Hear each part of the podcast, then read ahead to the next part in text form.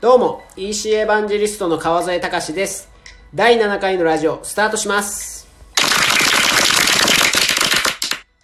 はい、えー前回からだいぶ空いてしまいましたけど、えーぼちぼちですね。このラジオも再開していきたいと思ってます。で今日のテーマは私一人のトークなんですけど、えー川添隆は、えー今後セミナーを引き受けないのかっていうことについて、えーお話をします。でこれ最近ちょいちょい聞かれるんですけど、えーおそらくですね、えー、と昨年の12月20日に僕が Facebook で投稿したのを見てくださった方が、えーこれについて反応してくれてるんだろうなと,、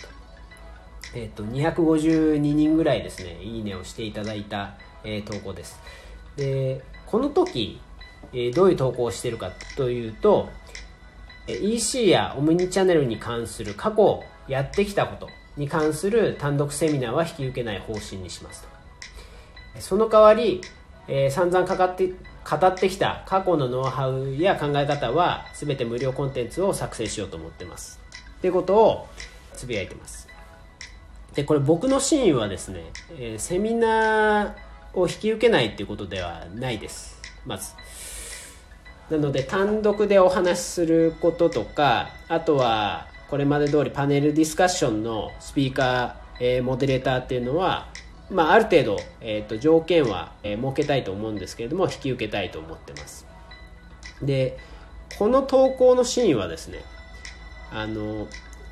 まあ、メガネスーパーの川添隆として、えー基本的にはセミナーに登壇をしています。で、まあ、最近だとビジナリーホールディングスの川添隆として、えー出てるんですけど、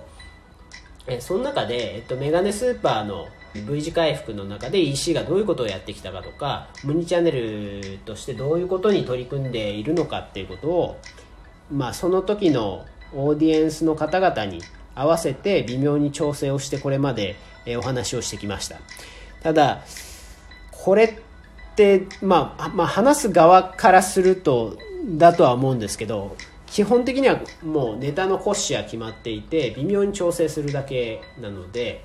これをクローズドで繰り返すことにあまり意味がないかなと思ってきたんですね。なので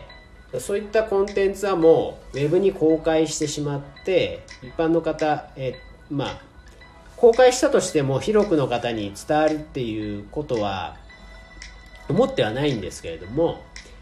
あのそういった依頼があった場合はもう話してる内容っていうのはここにあるんでここを見てくださいと。いうことを前提にしていきたいと思ってます。でそのじゃあ単独でもし引き受けたりするときにどういった話をするかっていうといわゆるもうクローズドでしか話せない例えば失敗例でだとか、えっと、こういったことが起こる、まあ、失敗を通じてこういうことが起こるよとか、えまあ、そういったあの逆に言うとウェブでは公開できない話を中心に話していけたらなというふうに思ってます。なのでもう一度言うと僕はセミナーを引き受けないっていうことではありません。あの引き受けます。というあのここ勘違いを、まあ、あの何人か勘違いをされてですねあのゾエさんにもうセミナーの依頼はしない方がいいんじゃないかっていうふうに気を使っていただいてる方もいらっしゃるんですけど、えっと、そんなことはないです。あの予定があのスケジュールが合えば、まあ、いろんなところでその EC の可能性とかオムニチャンネルの可能性とか、えーそういったことは語っていきたいと思ってますしそれが僕自身の役割だと思ってるのであのぜひお気軽にお声がけをお願いします。で、まあ、この無料のコンテンツっていうのもまだあの全然更新しきれてないんですけれどもあのコンテンツ更新のお手伝いをしてくれる人も見つかったのでなるべくですねあの早々にまず過去あの寄稿してきた記事をリライトして上げていくっていうのがまだあの10から、まあ、20個ぐらいはあの公開できそうなのでここは順次公開していきますしその私のノートであのマガジン。あのマガジンのところに関しては、えっと、二次利用ですとか、まあ、あのいただいても結構です。あのもう勝手にやってください。あの僕私が経験したことでの学びであるとかあのメソッドフレームワークみたいなことを公開していってるんですけれどもあのそれに何でしょう。あの僕がだなんか許可を取って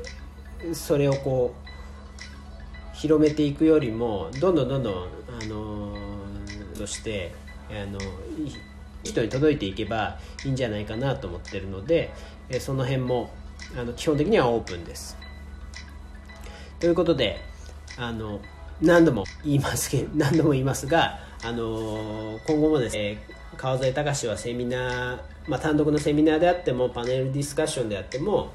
えっと、ご相談いただければと思いますのでぜひ